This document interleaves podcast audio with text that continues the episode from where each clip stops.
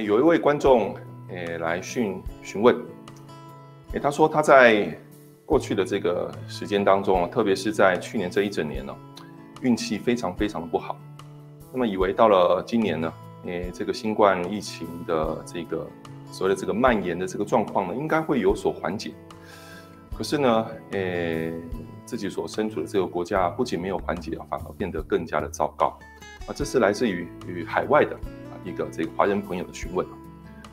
那么我碰到的这个状况呢，我不管这种大庙小庙，我都去拜拜了啊。那么甚至在去年还能够来到台湾的时候呢，我还跑到这个台湾的这个应该是龙山寺那边啊，去祭改这盖。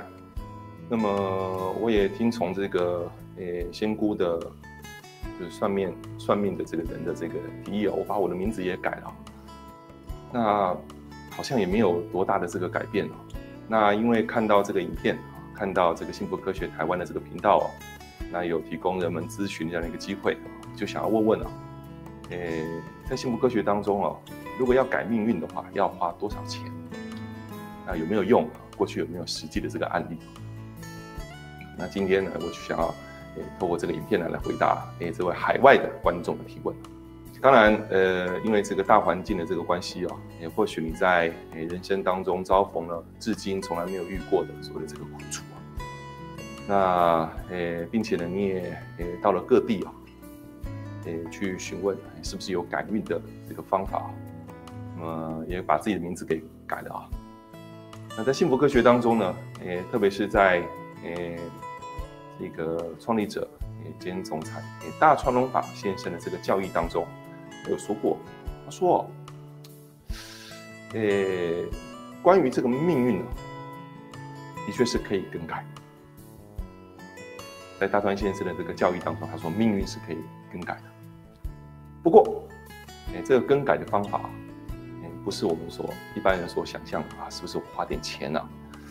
给人家做个法啊，或者说改一个名字啊，啊，是不是就能够更改呢？不是这个样子啊，不是花钱就可以更改的。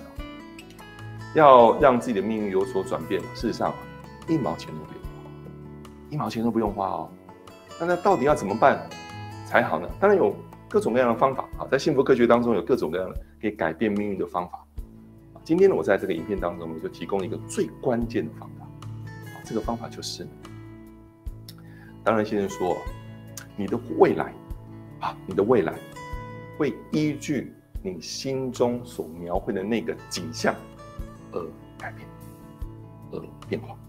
换句话说，若是你一直觉得啊未来很暗淡，啊未来很惨，啊未来是不幸，啊所以我必须要这个改个名字，改个风水啊，或者说要花个钱要这改啊，如果不这么做的话呢，未来我就没有办法改变，未来就没有办法变光明。如果你一直都是抱持如此想法的话，那么你就会一直的去向外求，因为你心中就是抱持这种想法啊，我一定要找人帮我改我的命运。于是乎呢，你的行为、你的话语、你的这个所身处之处，都是这些庙宇，所谓的庙宇，或者所谓的这个可以帮人家改命运的这些老师啊、导师的这些地方。那就算啊，有些人说我不相信这些东西啊，我不相信这个真的是啊，透过一些啊，比如说一些术啊啊，或者是做一些法，我的命运就能够更改。我不相信啊，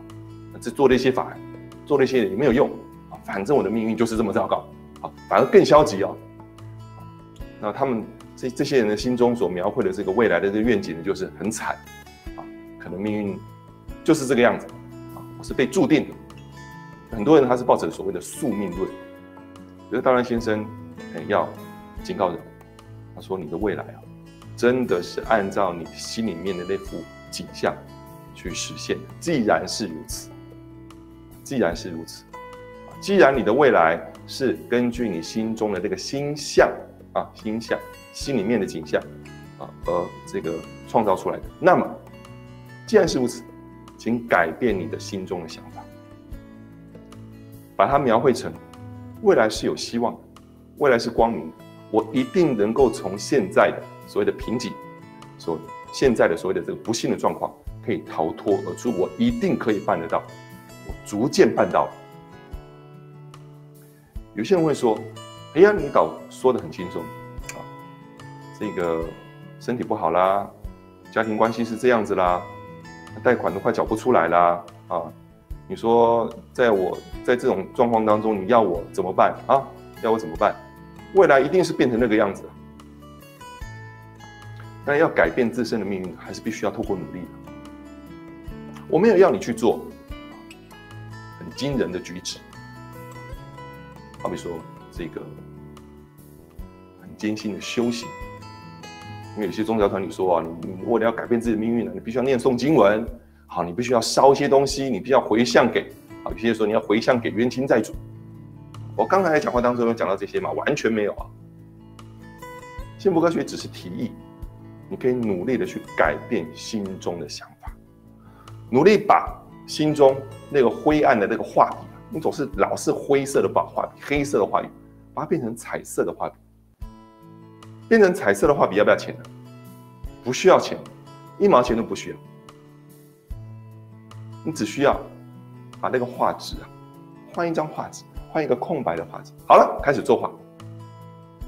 现在虽然是如此。但是半年之后、1年之后会变成这个样子。我要变成这个样子，我一定能够变成这个样子。当你这么想的时候，你的